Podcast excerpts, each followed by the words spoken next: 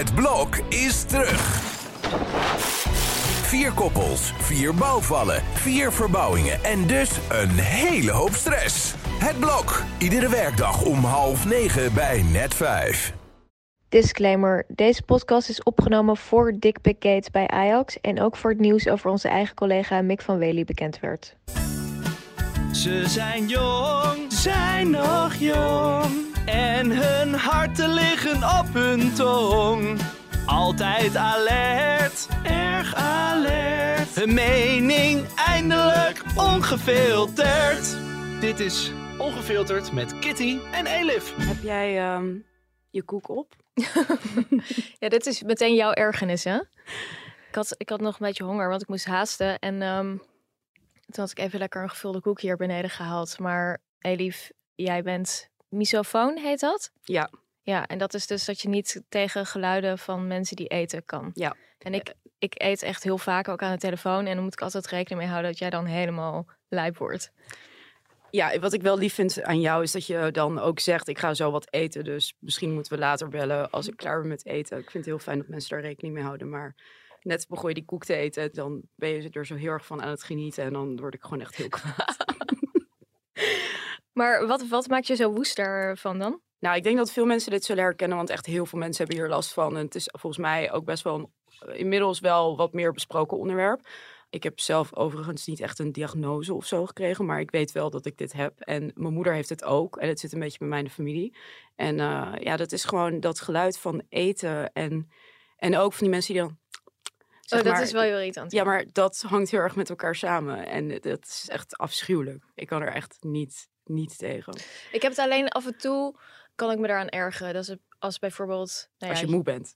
Nou ja, ja, volgens mij heeft het daar wel mee te maken ook. Want soms hoor ik helemaal eh, omgevingsgeluiden niet. Maar soms zit je opeens in de trein of zo en dan hoor je elk Ja. geluid. Of dan hoor je inderdaad iemand gewoon letterlijk hoe die dingen aan, het kauwen is. Ja, en het speeksel. Dat, is, dat is heel naar. Maar ik kan me ook ergeren als mensen ademen. Ja, ik ook. Als, als het Als heel, mensen heel, hard, is. Ja. Ja, ik had dus gisteren, dan zou ik nu direct even een, een voorschot nemen op mijn ergernis. Ik zat dus in de trein en het was heel druk. En er zat naast me een jongen. En eh, ik had eh, AirPods in, noise cancelling AirPods, die normaal gesproken echt heel goed werken. Alleen bij hem, ik hoorde gewoon zijn ademhaling daardoorheen. Dus echt zo'n zo'n ademhaling. En het was echt een jongen van 20 of zo. Ik dacht echt, wat heb jij voor, heb jij zeg maar COPD of zo? Wat is dit? Het is gewoon echt heel apart. En daarna begon hij heel erg te hoesten en te snotteren en zo. Toen dacht ik, oh, hij heeft denk ik corona. Toen ben ik ergens anders gaan zitten. ja, snap ik. Uh, maar ademhaling, of zo'n piepje in de ademhaling, of gewoon zware ademhaling. En het is gewoon, je, je mag er niks van zeggen, want niemand, iemand kan niet stoppen met ademen, natuurlijk. Hoewel, Maar je ergerde je aan nog iets. In de trein zag ik op Twitter. ja, Was dat in de trein? dat was niet in de trein. Mm. Dat was eh, bij een tankstation. En eh, we hebben het al eerder een keer besproken met onze eh, collega Wilson, die toen onze hatefluencer was, over moeders die heel luidruchtig bewust met hun kinderen communiceren, zodat de hele omgeving het hoort, zodat iedereen ziet wat voor goede ouder het is. En ik had dus een soortgelijk iets, maar dan van de mannelijke variant. Eh, Ik stond te tanken en toen kwam er zo'n man en met een kind op zo'n autootje, zo'n karretje waar je dan mee kan, op kan zitten. Weet je wel, zo'n ding voor een kind, zo'n speelgoed ding. Ja. En toen zat die man zo dat kind zo vooruit te doen, heel erg naar mij te kijken. Zo van, kijk, leuk hè? En toen zei hij, kom eh, Pip of, of Mick, of weet ik hoe dat kind heette. Van, eh, laat maar even zien hoe hard je kan. Broem, broem, broem. En toen ging hij zo erachteraan rennen. Toen ging hij heel hard over, die, oh, zeg maar, over dat tankstation rennen. En ik zat er echt naar te kijken van, gast, doe even normaal. En toen was het van, ja, laat maar aan die mevrouw zien hoe, hoe hard je kan rijden. En ik stond daar echt en het was zaterdagochtend. En ik dacht, ik wil gewoon tanken. Laat me gewoon met rust. Dat is Maar- zo irritant. Ja, misschien is het een soort versierpoging. Of het is sowieso wat mensen met kinderen vaak doen, is dat ze denken dat iedereen de hele tijd Ja. zit te wachten om dus Ja. applaus te geven voor hoe geweldig hun kinderen Mhm. zijn. Ja. Dat was het dus. En ik stond daar gewoon heel brak in een trainingsbroek. Gewoon te tanken. En het was vroeg. En ik had nog niemand gesproken. En ik had echt zoiets van... eh, Waarom Rot op met dat moet kutkind van je. Maar gewoon, dan wordt er zoveel van je gevraagd op zo'n moment. Ja. Dan denk je, ik heb weekend. Laat me gewoon. maar goed, ja, dat, dus, dat had ik op Twitter gezet. En dat vonden volgens mij heel veel mensen wel met me eens. Dus ja. En jij? Dat is altijd fijn, hè? Ja, dat is wel, dat helpt Zo wel. likes binnenstromen. Ja, lekker lijkjes harken over de rug van de andermans kinderen. Leuk. Ja, ik ehm, was laatst eh, op een set. Daar kom ik nu, omdat ik dus mediaverslaggever ben. En ehm, toen moest ik van tevoren een eh, coronatest doen. Of daar ter plaatse moest ik een coronatest doen. En ja, je doet natuurlijk vaker een coronatest. Maar er is heel groot verschil, merk ik, tussen hoe je wordt getest. En deze vrouw, die... ehm, er zitten heel veel sadisten onder de, de coronatesters. En ongeveer, het is ongeveer 50-50. En je merkt super veel verschil. Of mensen gewoon een beetje nadenken van... Hmm, ik doe even ru- rustig aan. Of mensen die gewoon met een soort vaart die stok in je neus duwen. En die dan super ver doen. En ik schrok dus echt meteen terug toen zij dat deed. En toen eh, zei ik, oké, heb je het? Toen zei ze, nee, nee. En toen moest het nog een keer. En natuurlijk ook in het andere neusgat. En het was echt zo diep en zo pijnlijk. Maar vooral ook omdat ze het zo snel dan doen. Zeg maar zo heel snel erin. Terwijl je moet het een beetje met beleid doen. En eh, toen dacht ik dus eerst, eh, want ik, ik, ja, dan voel je ook een beetje zo'n aansteller. Wat ik ben trouwens. Maar toen kwam er dus een man daarna. Die had echt pijn aan zijn neus ook. Die zei, nou, dat, eh, waarom zo diep? Dat hoeft toch helemaal niet? Eh, ik heb nog nooit zo'n pijnlijke coronatest gehad. En toen bleef die vrouw ook zo stil. En ze keek hem zo aan. En toen zei ze, nou, dit is gewoon protocol hoor. Zo doen we dat altijd. Toen dacht ik, oh ja, dit is ook altijd weer waar mensen mee gaan schermen. Terwijl, ja, vaak genoeg ga je naar de GGD. En dan kan je gewoon op een normale manier een coronatest krijgen. Zonder dat je dus daarna nog pijn aan je neus hebt. Maar ik heb dus echt het idee dat sommige mensen er gewoon van genieten. Om gewoon als een Ja. soort sadist inderdaad lekker, Kan ik me wel Diep, bij voorstellen. lekker diep die Ja. stok in je neus. Ja, ik, ik snap dat dus wel. Van die sadisten. Ja. Hoezo dan? Nou ja, je hebt dan zo'n positie en dan denk je van... eh, dan haat je natuurlijk ook wel gewoon je werk, Hoezo? denk ik. Want het is niet leuk, denk ik, om dat te moeten doen de hele dag. Beetje zoals dat je tandarts bent. Behalve dat je dan heel veel geld verdient. Ik snap wel dat je dan bij sommige mensen, als je dan denkt... Niet dat ik denk dat ze dat bij jou dacht, maar dat je dan denkt... Oh, die persoons kop staat me niet aan. Ik ga hem gewoon even wat extra hard erin doen. Echt? Oh, ik zou dat echt nooit doen. Maar misschien moet je, want dat heb ik dus wel eens gedaan. Want ik had in het begin was ik altijd heel onredelijk bang voor die test. Ik weet niet waarom, dus ben ik nu wel vanaf. Maar dan zei ik altijd van tevoren van, ik heb echt een hele gevoelige neus. Dus eh, kan je alsjeblieft heel voorzichtig dat doen. En dan gingen mensen er rekening mee houden. Dus is misschien kan je dat volgende keer Dat ga doen. ik volgende keer doen, ja. ja, Ja. dat helpt wel. Oké, maar laten we doorgaan.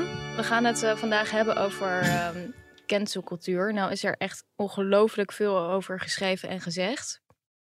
Maar eh, wij willen het eigenlijk hebben over wat gebeurt er als je wordt gecanceld. En ja, wat moet je dan vervolgens doen? Wat is de beste manier om ermee om te gaan? En we zullen ook een aantal voorbeelden bespreken. Ja, laten we eerst proberen een soort definitie te geven van cancelen. Hoe zie jij dat? Ja, ik denk dat het eh, echt cancelen is natuurlijk dat je gewoon onder een brug belandt. Omdat eh, je ontslagen wordt en eh, alles verliest eigenlijk. Dat je echt maatschappelijk wordt uitgesloten. En dat je eigenlijk nergens meer welkom bent. door een artikel, dat heb je wel een beetje in de MeToo-kringen gezien. Als mensen inderdaad werden beschuldigd van aanranding of verkrachting. wat niet altijd strafrechtelijk te vervolgen bleek. Kijk, het heeft sowieso, social media brengt iets op gang. Dus eh, er ontstaat een soort sfeer en dan ja, kun je van iets redelijk kleins, dus bijvoorbeeld een domme tweet, wordt Mhm. iets heel groots gemaakt en kan je bijvoorbeeld weken, soms jarenlang last hebben. Ik denk dat, dat mensen dat heel erg zien als cancelen. Maar als je kijkt naar wat is cancelen, is het dus vooral gericht op denk ik dat je ontslagen wordt of dat je echt opdrachtgevers verliest daardoor of Ja. en dat mensen dat op die manier zien. Al is daar ook weer discussie over. Ehm, want ja, als bijvoorbeeld Bilal Wahib of zo dan niet meer wordt gedraaid op de radio. Ja, die radiozenders zijn ook vrij om dat niet meer te doen. Ja. Zo. of eh, om mensen te deplatformen en zo. Daar is ook natuurlijk nu heel veel discussie over.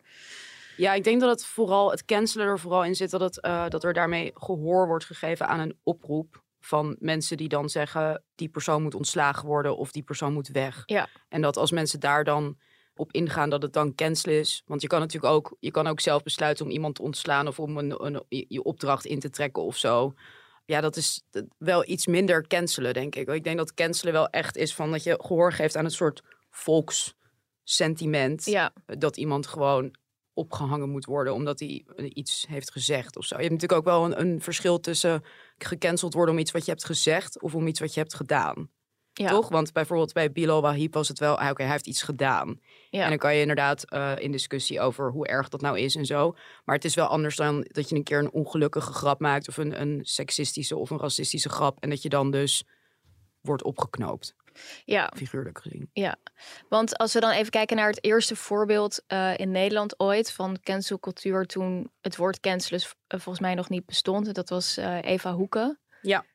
eh voormalige hoofdredacteur van Jackie. En zij had toen, eh, is nu nog steeds eh, journalist, columnist eh, bij de Volkskrant. Ik vind haar heel leuk trouwens, ook op Twitter, volgtip. Ja, wat er toen gebeurde was dat ehm, er werden verschillende stijlen beschreven in het blad Jackie. En een van die stijlen was nigger bitch. En daar kwam toen, eh, je werd Rihanna dus genoemd als ultieme nigger bitch. Daar werd zij vervolgens op aangesproken. Of daar kwam een kritiek op, volgens mij op Twitter. En ehm, toen heeft Eva Hoeken, eh, ja, dus volgens mij had ze dat niet zelf geschreven. Maar ja, als hoofdredacteur had ze het soort afgedaan als een soort grap met een knipoog. Ja. En toen eh, heeft Rihanna zelf gereageerd. Die, die werd heel erg boos daarover. Toen ehm, was het klaar voor eh, Eva Hoeken destijds bij ehm, Ja, Jackie. nou, ze had in eerste instantie aangeboden om een eh, soort rectificatie te plaatsen. En ook om dit soort taalgebruik niet meer te hanteren in de toekomst. En uiteindelijk is ze daar ook van teruggekomen en is ze opgestapt. En we spreken dan gewoon eh, natuurlijk elf jaar geleden. Toen hadden we ook nog gewoon Zwarte Piet en zo. Gewoon, gewoon zoals het Gewoon. hoort. ja. Dat was een Ehm, grapje. Maar hoe kun je eigenlijk eh, het beste omgaan ehm, op het moment dat het je overkomt dat je gecanceld wordt? Eh, daarover gaan we even Alex de Vries bellen. Hij is eh, crisismanager en reputatiedeskundige en hij weet precies eh, wat je moet doen op het moment dat je online onder vuur komt te liggen. Dit is de receptie van Ongefilterd met Kitty en Elif. Ik verbind u door. Met Kitty en Elif, leuk dat we je even mogen bellen. Dag Elif, hi. Hi. Wat is het beste wat je kunt doen op zo'n moment eh, dat je volledig onder vuur komt te liggen? Iemand als Rowling die vindt dus wel dat ze daar gewoon zelf gelijk in heeft. Eh even Hoeken heeft toegegeven dat dat een stomme fout is geweest. Maar wat, wat, is, wat is eigenlijk de beste strategie? Het hangt natuurlijk heel erg van de situatie af. Hè, Als je iets fout hebt gedaan, is het meestal handig om dat te beseffen. En als je het niet beseft, om je goed te laten adviseren de mensen zoals mij, om de gevolgen te kunnen overzien. Dus ja, een excuus maken of een nuance kan helpen, maar dat geeft weer aan wat voor een bijzondere tijden we leven. Het kan ook weer olie op het vuur gooien. Eh, omdat Ja. mensen sowieso vinden dat je fout bent. Ja, hoe, Hoe bepaal je dan dat verschil? Van of het dan nodig is om je juist je excuus aan te bieden of juist niet? Ja, dat is heel moeilijk, in, eh, zeker als je een split second wil doen. Hè. Denk daar goed over na. Ga niet wrijven in een vlek. Ik zie het vaak gebeuren en ik behoed daar klanten voor om eh, vanuit de emotie eh, dingen te gaan doen. Doe, doe dan maar niks. Hè, laat het maar even over je heen komen. Ehm, ik zie trouwens ook wel cultuurverschillen. hoor. Ik bedoel, je, je opende met eh, J.K. Rowling. Ik heb die teksten nagelezen een tijd geleden, zowel in het Nederlands als in het Engels. Tenzij er meer eh, bekend is eh, wat wij niet weten. Maar ik, ik zag toch duidelijk dat ze een stevige mening had, maar ook echt wel een discussie wilde openen. Van jongens, zijn we niet doorgeslagen? Hmm. Je zag toch wel een bepaalde groep die helemaal niet gediend was van haar mening überhaupt. Als er geen discussie meer eh, kan zijn, hè, als de vrijheid van meningsuiting maar voor één partij geldt, dan hebben we een probleem. En in zo'n geval is het eigenlijk kansloos om, ehm, om wat dan ook eh, op communicatiegebied te doen richting zo'n groep en maakt het alleen maar erger. Het is wel zo dat ik kan zeggen naar mensen die deze podcast luisteren, eh, zeker als je bekende Nederlander bent, bemoei je niet overal mee. Of doe het altijd zoals Jan Derksen. Ja. Dan is je, heb je tenminste een helder profiel. ja, ja, precies. Dankjewel. Oké. Ja, bedankt. Yes, bye bye. We hebben natuurlijk eh, voorbeelden zoals eh, Rowling, Bilal Wahib. eh, zijn vrij uiteenlopende dingen ook. Ehm, en nou, iemand als Eva Hoeken. Eh, maar je hebt ook nu dat historische figuren naar de maatstaf van nu eigenlijk worden beoordeeld. Dus iemand Ja. als Churchill, eh, waarvan mensen dan vinden dat zijn standbeeld weg moet, omdat hij eh, foute racistische ideeën had. Terwijl die man natuurlijk echt een supergrote rol heeft gespeeld in het eh, bestrijden van Hitler. Maar ja, goed, en wat mij vooral daar heel erg aan ergert, is dat ik het heel storend vind, is dat mensen een soort van extreme morele zuiverheid of zo nastreven op elk vlak. En Ja. dus niet begrijpen dat bijvoorbeeld eh, grote mensen ook vaak schaduwkanten hebben, dat sowieso mensen schaduwkanten hebben. En dat je dus niet, dat er niet mensen bestaan die gewoon een soort extreem moreel zuiver door het leven gaan. Ja, En die onwil vind ik echt super irritant. En je merkt ook heel erg dat er gewoon die lust die er de hele tijd vrijkomt. Ja, dat is eeuwen oud. Zeg maar, cancelcultuur is helemaal niks nieuws, denk ik. Het is gewoon eeuwen oud om gewoon mensen aan de strandpaal te Ja. willen nagelen. En soms is dat eh, terecht, denk ik, als mensen echt eh, eh, strafbaar gedrag of wat dan ook. Maar het is ook natuurlijk de vraag van hoe lang blijf je iemand straffen? Want op zich, als je bijvoorbeeld straf krijgt, strafrechtelijk, dan zit je straf uit en dan is het daarna voorbij. Ja. Terwijl, ja, als je maatschappelijk gewoon eh, wordt veroordeeld en vervolgens eh, je werk verliest en daardoor in een hele moeilijke positie komt, Ja. dan, ja, wanneer houdt dat dan op? Zeg maar, wanneer is er weer plek eigenlijk voor Ja. iets anders? Ja, in de praktijk is het natuurlijk wel vaak zo dat mensen dat dan dat het dan kortstondig heel heftig is en dat Ja. eh, mensen het dan op een gegeven moment gewoon vergeten. Maar dat het jammer aan internet is dat het voor altijd erop blijft staan. Dus als inderdaad iemand jou gaat googlen en dat staat nog ergens op pagina 1 of zo, dan blijft dat voor altijd een soort van voortleven. Maar die echte publieke, publiekelijke shaming, zeg maar, dat duurt meestal denk ik niet langer dan een paar dagen. Ja, Want in 2013 had je dus een casus van een vrouw, Amerikaanse vrouw, die werkte voor een PR-bureau. Of die was eh, PR-directeur voor een eh, communicatiebureau. En die eh, Justine Sacco heet zij. Die ging op vakantie naar Zuid-Afrika. En voordat ze het vliegtuig instapte, tweette ze dus een grapje. En dat was... Going to Africa. Hope I don't get AIDS. Just kidding, I'm white. Ha, ha, ha, ha. En toen ze haar telefoon uit en toen ging ze in die vlucht. En die duurde 12 uur, 11 uur. En toen, eh, toen ze landde in, eh, in Kaapstad, toen explodeerde haar hele telefoon. Want toen bleek dat er een hele hetze op Twitter tegen haar ja was en ze was al ontslagen en Ja. ehm, ze was niet meer welkom in het hotel waar ze zou verblijven. Ja, er want, eh, kwamen activisten naar het hotel. Ja. En haar beste vriendin had haar gebeld van wat de fuck gebeurt er. Haar familie was boos en nou, de hele wereld was boos op haar. En het is echt zo'n zo'n ja, zo'n situatie. Maar dit, is wel echt een nachtmerrie, hè? Dat Echt je gewoon een, een, een vlucht ingaat en dan, dan eh, gewoon daar lekker zitten Ja, dan zit je echt gewoon elf uur lang in totale onwetendheid. En Ja. dan kom je ergens aan. En ze hadden op een gegeven moment zelfs de hashtag in, in het leven geroepen van... is ze al geland? Ja. Omdat iedereen dus door had dat ze in het vliegtuig zat... en niet door had dat ze keihard werd gecanceld. Ja, Maar ik vond hierin ook heel goed naar voren komen, zeg maar, die eh heigerigheid en hoe lekker mensen erop gaan Ja. op dit soort leed Ja. van mensen. Ja. Dus dat ze echt al zich helemaal zaten te verkneukelen van, oh, straks landt ze en dan ziet ze wat er allemaal aan de hand is. En ja. hoe lekker mensen daarop gingen, dat is echt heel erg. Maar dat soort sentimenten eh, zijn natuurlijk, die komen gewoon heel erg naar boven op dingen als Twitter. En af en toe vindt iedereen het gewoon heerlijk om even collectief verontwaardigd te zijn over iets. Maar waar ik me dan ook aan stoor, is dan vaak zijn dingen al gewoon duizend keer gezegd. Dan denk ik, waarom zou je dan nog een keer je plasje eroverheen doen van, oh, ik vind het ook, kijk mij, kijk mij. Dat ja, is een beetje toch zielig ook om te laten zien dat jij zelf wel deugt. Dat- Ja. Dus dat jij het ook Ja. heel erg vindt Ja. wat er is gebeurd. ja, die kritiek die dan ontstaat op dit soort eh, tweets. Nou, bij haar, zij is dus echt gecanceld, want zij is echt, echt... Eh, baan verloren, er- ja, echt in een halve depressie beland, Ja. angststoornis, verschijnselen. Ja, maar ik, dit, is wel echt, eh, dit is wel echt een heel heftige ervaring. Als je, dat is heel ingrijpend, denk ik, als je zoiets Ja. meemaakt en zoiets kleins en dat dan je hele leven verandert daardoor. Ja. Eh, en dat je ook opeens eh, bekend bent, niet op een goede manier. Nee. Ja, dit, je hebt nog een ander, ander voorbeeld van iemand die ehm, verkleed ging als ehm, een slachtoffer van de Boston Marathon, van die bomaanslag toen. Ja, dus En, dat eh, meisje had een eh, trainings- of een zeg maar hardlooppak aan met, met ne- neppe bloed eroverheen. Eh, ja, we zitten hier om te lachen, maar het is natuurlijk helemaal niet grappig. Het is heel erg. Die chick is dus ook helemaal gecanceld. Ja, want had iemand dus van, de van haar Facebook gehaald en ehm, op Twitter of zo gezet. En een, een slachtoffer had dus gereageerd daarop van... Mijn moeder op de- heeft er beide benen verloren en ik was bijna dood. Of Ja, zo, zoiets. Ja, oké. nou ja, goed, daar kan je dan natuurlijk niet tegenop.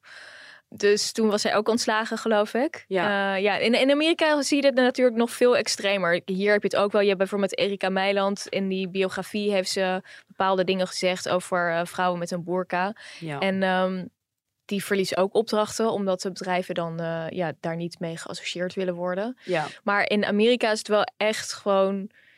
Het explodeert. Zeg maar, kan echt exploderen. Gewoon, en Erika Meiland is nog een semi-publiek figuur. Of semi Mhm. is een publiek figuur. Eh, maar dit zijn gewoon mensen die eh, marketing doen bij een of ander ja. bedrijf. Van de een op andere dag gewoon eh, wereldnieuws zijn. En gewoon totaal de sjaak. ja. Eh, dat is natuurlijk echt heel heftig. Want kijk dat je dat doet, dat je dan als ehm, slachtoffer, ja, het is een soort van ongepast. Maar ik, ik weet niet, zeven jaar geleden was dat niet zo ongepast of zo. Nou, ik denk dat het wel ongepast is. Omdat, ja, nee, maar is- we waren dit soort politiek smakeloos. in- smakeloze dingen, daar werd toch eerder om gelachen. Nu, nu wordt daar gewoon minder om gelachen. Eh, nou, ik, ik denk dat er nog steeds om gelachen wordt, maar meer stiekem. Ja, oké. Want het- ik denk dat ja, bepaalde mensen vinden dit gewoon wel grappig. Ik was een Eh, keer op Halloween, toen was er iemand verkleed als Jood. En eh, die was dan een stel en die gast was als nazi verkleed. En toen dacht ik, oké, dit is best wel bizar. Hoe werd erop gereageerd dan? Nou, eigenlijk niet heel erg. Dit is twaalf jaar geleden. En iedereen dacht, oké, dit is best wel raar. Of nou, iedereen, niet iedereen. Ik dacht, dit is best wel raar. maar ja, goed. Dat heb ik niet eh, op Twitter of zo gezet, weet je?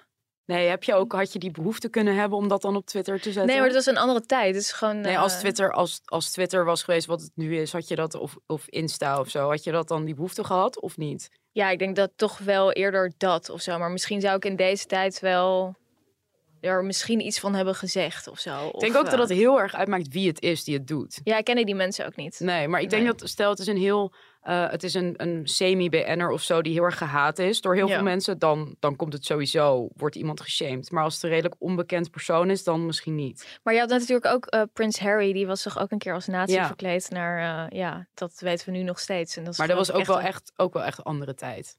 Dat was twintig jaar geleden Ja, of zo. ja, dus dat is wel. Ja, je had natuurlijk laatst, dat is niet hetzelfde als een nazi, maar je had toen Adele, zeg maar, met die cornrows en zo, ook bijna half werd gecanceld. Dat vond ik ook wel weer zo'n ding. Dat je Maar daar zie je dus heel erg-. Ja, maar daar zie je dus heel erg die eh, bloeddorst. Dat vind ik altijd heel interessant om te zien. Dus je, je merkt heel erg dat die bloeddorst komt vrij van... Mensen hebben dan gewoon iets om iemand op te pakken. En Ja. eh, dit kwam dan vanuit Amerika, terwijl zij is dus Brits. Mhm. En dat is dus ook weer een heel andere context. En er reageerden ook mensen die zelf Jamaicaans waren. Die zeiden, nou, dat is in die buurt waar zij vandaan komt, is dat hartstikke normaal. Of Ja. eh, weet ik veel wat. Maar je merkt heel erg dat... En ik denk dus, dat was een beetje tegelijkertijd met dat zij eh, niet meer dik was. Ja, En ze was eerst natuurlijk gewoon een heel voorbeeld voor de fat community. Van, Ja. oh, we hebben Adele. En toen was ze opeens slank en toen moest ze opeens kapot. ja, toen werd ze En- echt gehaat ja. door al die dikkertjes. Ja, Die, en toen, dat, daar, dat zit natuurlijk wel een beetje in, zeg maar, die woke community van mensen die dat op de kaart willen zetten. Dat dan, ja, hun icoon of zo is overgelopen. En Ja. dat, dat proefde ik er in ieder Ja, geval zo, heel zo erg kwam in. het echt heel erg over. Ja. Ja. Zo van, oh, je hebt iets om erop te pakken. Want eigenlijk eh, trek je het gewoon niet dat ze dus succesvol is afgevallen. En gewoon er zo uitziet. Terwijl het eerst jouw boegbeeld was. En die heb je dan niet meer. En dan moet je er ergens op pakken. Je kan er daar natuurlijk niet op pakken. Want het is heel duidelijk dat je dan gewoon daar boos over bent. Ja, Dat deden ze trouwens ook. waren ook gewoon mensen die daar ook echt openlijk boos over waren. Over dat ze zoveel was afgevallen. je denkt, oké. maar het is dan, de, ja, je merkt dan in mensen, dat, dat geloof ik althans. Ik denk gewoon dat iedereen heeft een soort sloopdrift in zich. En dat is eigenlijk een sentiment waar je de hele tijd tegen moet verzetten. Want eh, ja, je wil de hele tijd eigenlijk eh, mensen misschien vermanen. Of eh, mensen willen de hele tijd. Dat, dat, dat zie je ook echt op Twitter. Dat, dat, ja, dat is zo'n soort medium geworden waarin Ja. mensen gewoon niets liever doen dan de hele tijd mensen kapot maken. shit afzeiken en mensen kapot maken. Maar het is toch iets waar je een beetje weerstand tegen moet eh, bieden. Ja. eh, om af en toe gewoon te denken van ja, nu is het wel mooi geweest of zo. Of, eh, ja, het is een heel primitief sentiment ja, natuurlijk. En, maar dat eh, is even oud. Dit is dus echt ook niet iets recents. Het uit zich alleen op een andere manier. Ja, en het is dus permanenter, omdat het dus voor altijd op internet blijft staan. Ja, en het is dat het wereldwijd is. Dus zo'n Justine Secco, dat, Ja. dat wij weten wie die vrouw is, Ja, is natuurlijk al totaal bizar. Ja. En wat vond je toen van eh, dat gebeuren met eh Marieke Lucas Rijneveld? Marieke Lucas Rijnveld, dus een Nederlandse schrijver, schrijfster, inmiddels schrijver. Die zou het, eh, het werk van Amanda Gorman, eh, dat is die eh, spoken word artist, die ehm, bij de inauguratie van Joe Biden en Kamala Harris sprak. Ja.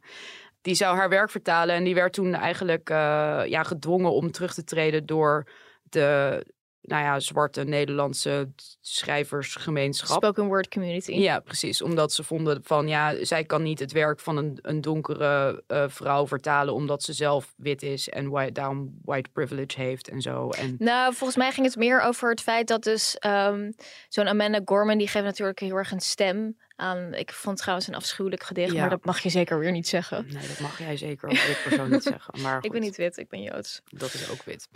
Anyway, ja. Ehm, ja, dat is ook weer een discussie, hè? Of Joden wit zijn. Maar ja. goed, dat is een ja, maar het verschilt ook per land. Maar goed, ga verder.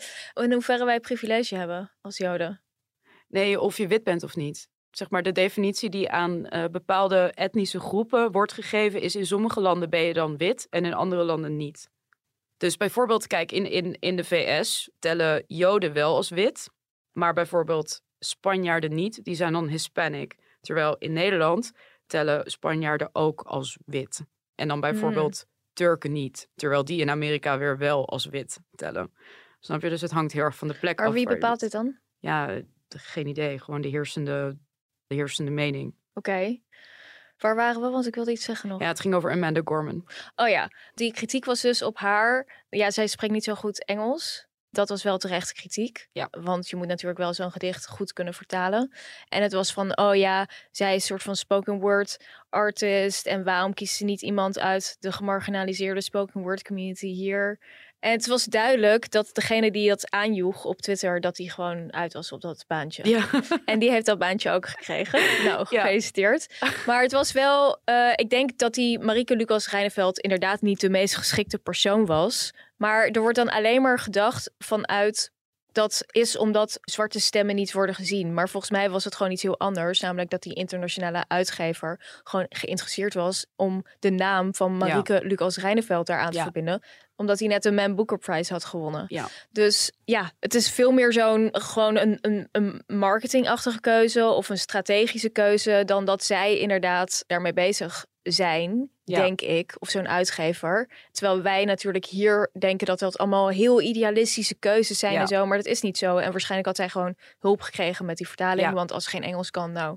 Maar dan kunnen zij in ieder geval lekker die naam eh, erop zetten, Ja. meer boeken verkopen. Zo werkt het gewoon. Het is allemaal heel cynisch, maar dat is gewoon hoe het zit. Ja. Maar goed, ehm, de vraag is dus inderdaad, hoe ga je daarmee om nu in deze tijd dat er op social media gewoon dit sentiment een rol speelt en dat je ja, de kans loopt om eh, als je iets doms zegt of wat dan ook, of iemand als Justine Sacco, dat je hele leven gewoon eh, in één uur kan veranderen omdat je iets doms hebt getweet. Ze had trouwens maar hon- iets van 100 volgers. Ja, Dus ook- 150 dacht ik. Dus het is eh, echt ja, heel dat ziek dat je dan dat je tweet dan zo opblaast. Ja. Maar eh, iemand die hier meer over weet eh, hoe we daarmee om moeten gaan en of we misschien vergevensgezinner moeten zijn, is Joost Reuzelaars. Hij is eh, predikant en we gaan hem om eh, advies vragen. Dit is de receptie van Ongefilterd met Kitty en Elif. Ik verbind u door. Ja, hallo. Hallo, Hi. Joost. Ja, wij vroegen ons dus af, in deze tijd waarin eh, mensen makkelijk kunnen worden gecanceld of heel snel onder vuur komen te liggen, hoe, hoe kijk je daarnaar? Is er nog eh, genoeg vergeving in onze maatschappij?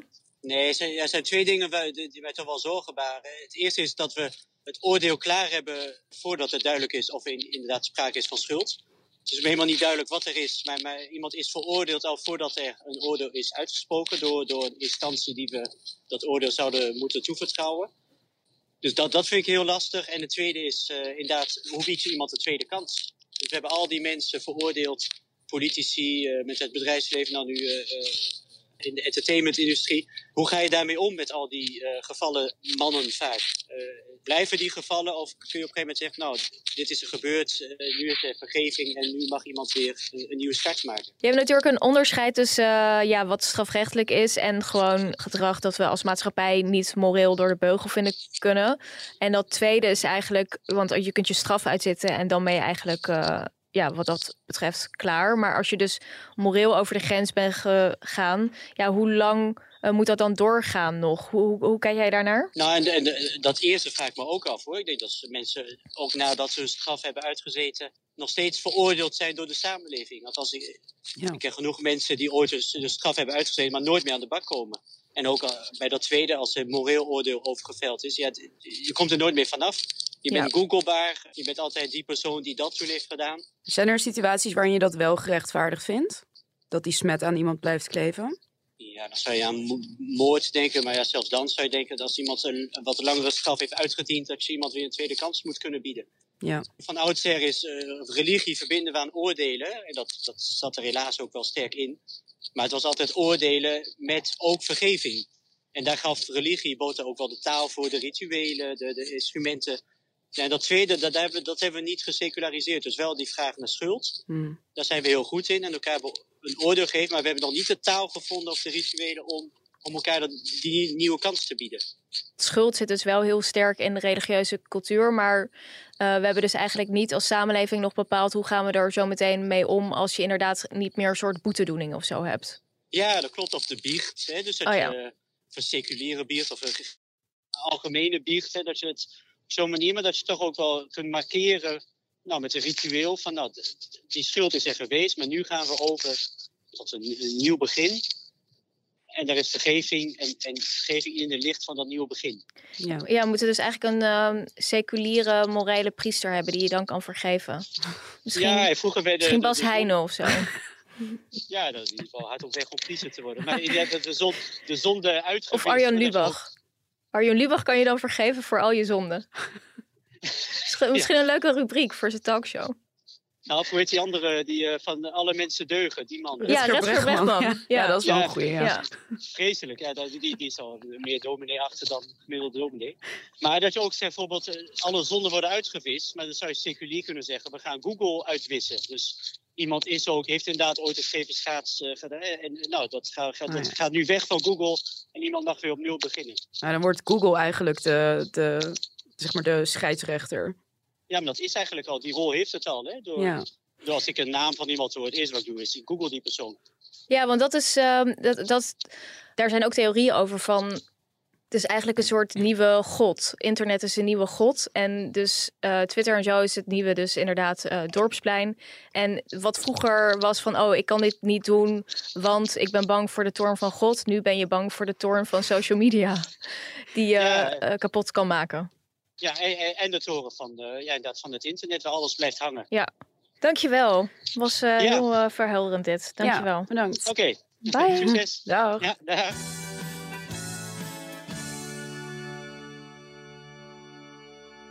Ja, en niks aan toe te voegen. Nee, wijze worden van Ja. Joost. Ja. Ehm, maar of je ook eh, gecanceld wordt, dat hangt heel erg natuurlijk ook van eh, de omgeving waar je in zit. Want bijvoorbeeld iemand als Dion Graus, die eh, van eh, behoorlijk foute seksuele praktijken wordt beschuldigd, ja. die heeft daar eigenlijk niet echt last van. Nee, die kan gewoon door met wat hij doet. Tot grote verbazing van heel veel mensen. Ja. En ik denk dat als hij eigenlijk bij elke andere partij dan de PVV had gezeten, dat dat allemaal wel heel veel gevolgen had gehad. Ja, want hij wordt door zijn ex-vrouw beschuldigd dat hij haar zou hebben gedwongen tot seks Ja, met eh, zijn beveiligers. beveiligers. Ja.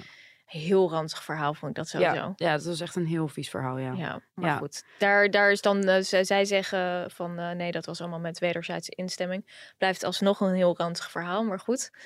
Ja, maar als er instemming is, dan mag het natuurlijk Ja, allemaal. En dat ja. is allemaal prima. Maar het is ook nog geen uitsluitsel gegeven of dit nou, eh, of die beschuldiging gefundeerd is. Dus als we afgaan op wat Joost net zei, dan mogen we natuurlijk hier ook nog geen, eh, geen oordeel aan vastknopen. Maar als je het vergelijkt met iemand die een domme tweet stuurt en die vervolgens ontslagen wordt en zijn hele leven kwijt is, versus dit verhaal, dan is dat wel opmerkelijk. Ja. Je hebt ook mensen die cancelen zichzelf al van tevoren. Er was Ja. ehm, vorige week eh, een man die stond bij Volt op de gemeentelijst Ja, in Amsterdam. En eh, die had, eh, kwam in opspraak omdat hij een seks seksistische roman ja. had geschreven. Ja, er zaten passages in van een leraar die het met een leerling doet. En daar zaten woorden als neuken in. Heel. Nee, nee, maar het was ook over, over dat eh, het ging over. Het speelde zich af op de Stopra, toch? Waarin dus allemaal vrouwen op een bepaalde manier werden beschreven en zo. Ja, En maar dat- 17 jaar geleden Ja. over. Maar goed, die had zichzelf dus, eh, die had bij voorband, het Volt is natuurlijk echt Ja. een extreem politiek correcte of vrome partij. Ja. Eh, dus die had van tevoren zichzelf al, eh, die heeft zich teruggetrokken omdat Ja. hij eigenlijk al aan, aan zag komen dat dit Ja. inderdaad een Twitterstorm wordt. Ja. Eh, dus die kiest eieren voor zijn geld. Misschien ook wel onder druk van de partij dat ze denken van nou, niet verstandig. Zou kunnen, maar ik denk ook dat hij wel de bui ziet hangen, want dat dat niet, dan niet houdbaar is. Ja, Eh, terwijl objectief gezien zou je echt denken van waar gaat dit over in Ja. godsnaam. ja. Maar als je dan in zo'n partij zit, dan ja, dan heeft het niet echt heel veel zin meer, denk ik, om Nee. daar te blijven hangen. Nee. Ja, er was dus een eh, nieuwe ehm, hoofdredactrice, een eh, jonge zwarte hoofdredacteur van Teen Vogue. Nou, die was helemaal, werd gepresenteerd in de nieuwe diversiteit. En toen bleek dus dat toen ze 17 was, dat ze tweets had verstuurd als... Verslagen door een Aziat. What's new? Of nu aan het googelen hoe ik niet wakker kan worden met opgezwollen Aziatische ogen. Toen kwam er vanuit die redactie zelf dus opgang van, eh, nou, zij moet weg, kan niet. Nou, die was al opgestapt voordat ze was begonnen ongeveer. maar een van die mensen die dus eh, daar leiding in had genomen, die bleek dus zelf tweets te hebben gestuurd met het N-woord erin, jaren eerder. Eh, dus dan zo blijf je een beetje aan de gang. Ja. Er komt zo'n soort circular firing squad die dus Ja. nooit ophoudt. En altijd is er wel, wel weer iets te vinden of dan altijd weer de tocht van die extreme morele zuiverheid die je gewoon niet gaat vinden. Nee. En waar je alleen maar voor zorgt dat iedereen gewoon heel bang wordt om zich op wat voor manier dan ook te uiten. uiten, ja. Om- Of, of überhaupt gewoon niet meer zich uit, denk ik, op social media. Ja, dus dat, dat, dat, dat is natuurlijk een beetje de cultuur die dan eh, op, op gang komt daardoor. En ik heb ook toch altijd een beetje het gevoel dat het online gewoon een beetje de wraak is van mensen, dat zag je dus ook met Adele, van de mensen die geen talent hebben, maar die dan hier heel goed en vocaal over kunnen zijn. Ja. Dus dit is mijn talent om gewoon heel vocaal andere mensen morele zuiverheid, dat van iedereen te gaan eisen. Terwijl, ja, wat draag jij dan bij of zo? Ik Ja. bedoel, en als je je nek uitsteekt, dan ben je ook gewoon eh, vatbaarder voor kritiek. Ja. Dat is het. Ja. Ja. ja, dan lig je onder een vergrootglas. Eigenlijk is de enige manier om dit te voorkomen is door gewoon niet social media te gebruiken. Maar heb, je, heb jij ook echt dat gevoel van dat sentiment, dat dat, dat, dat soort eh, sloopsentiment, dat daar toch wel heel veel Afgunst? afgunst of zo ook in kan zitten? Ja, of, zeker. eh, Tuurlijk. Want het wordt altijd op, op, op vrij succesvolle mensen eh, geprojecteerd. Of op mensen die zich totaal niet kunnen verdedigen. ja. Een van die twee. Nou ja, dus hele onbekende mensen die dan helemaal ja, ja. groot worden gemaakt. En dat dan zeg maar schrijvers en zo daar overheen gaan. En gewoon wel bekendere mensen die dan juist weer iemand gaan pakken die minder groot is. Ja. Dus er zit gewoon iets heel heigerigs en hyena-achtigs in. Ja. Ja, en het is dan zo hooivork sentiment, maar dan denk ik, het is altijd hooivork sentiment tegen dat soort figuren en dan inderdaad niet altijd tegen machtige figuren. En dan denk ik echt, richt dat hooivork sentiment gewoon een keer op de juiste mensen of zo, of op, op, op dingen die echt anders moeten, of op, eh, op, op Den Haag. Nou, Op daar de wordt ook genoeg hooi voor Nee, opgericht. Ja, maar, oké, dat is ook wel waar. ja. Oké, nou laten we gaan eh, haten, Ver- meer haten. ja, nog meer.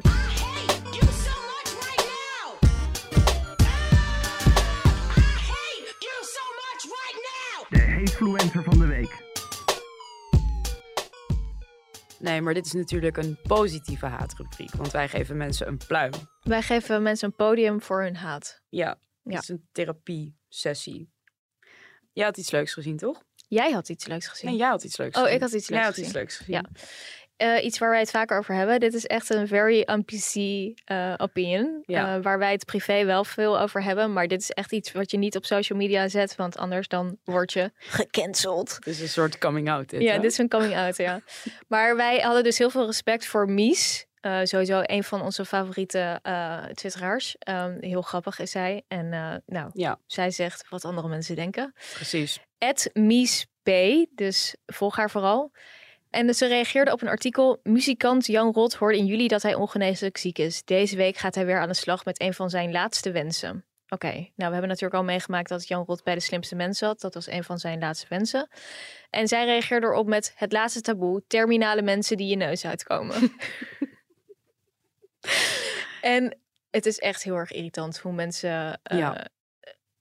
tot in extreme, zeg maar, je snapt dat mensen misschien hun verhaal willen doen. Maar bij sommige mensen denk je echt, en sommige nabestaanden ook, van hoeveel moeten we hier nog over lezen? Ja. En van die sentimentele, aandachtstrekkende tweets, Ja. die vervolgens volgen.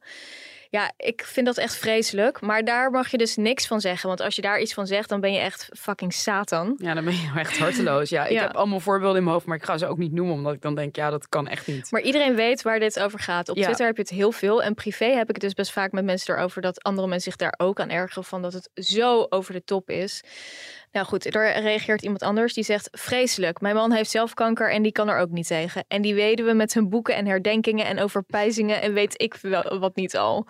Ja, ja, precies Ja. dit. Gewoon hoe lang blijft er iemand als eh Bibi en Mental? Ja. Had ik echt op een gegeven moment gezien ook. En vooral als daarna kwam het nog met haar vriend, die Ja. dan ook nog de hele tijd in de media is. Ja. Over nog steeds wat het met hem doet. En dan, hij heeft nu een nieuwe vriendin. Maar Ja. het voelt goed, want Bibian had het gewild. Denk ik Ja. echt, mensen, hou het lekker binnenboord. Ja. Toch? Ja, echt. Val me er niet meer lastig. Ja. Echt, hou het inderdaad bij jezelf. Het is echt weer van die verknipte emo-porno. Het is vreselijk.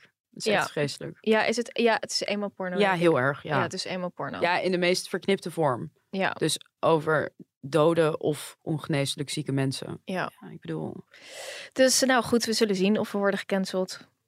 We Ja. wachten het af. Nou, dit was het weer voor eh, deze keer. We zien die. eh, volgende keer. ja, we zien. We luisteren jullie voor. We praten weer tegen jullie binnenkort. Ja. Doei. Doeg.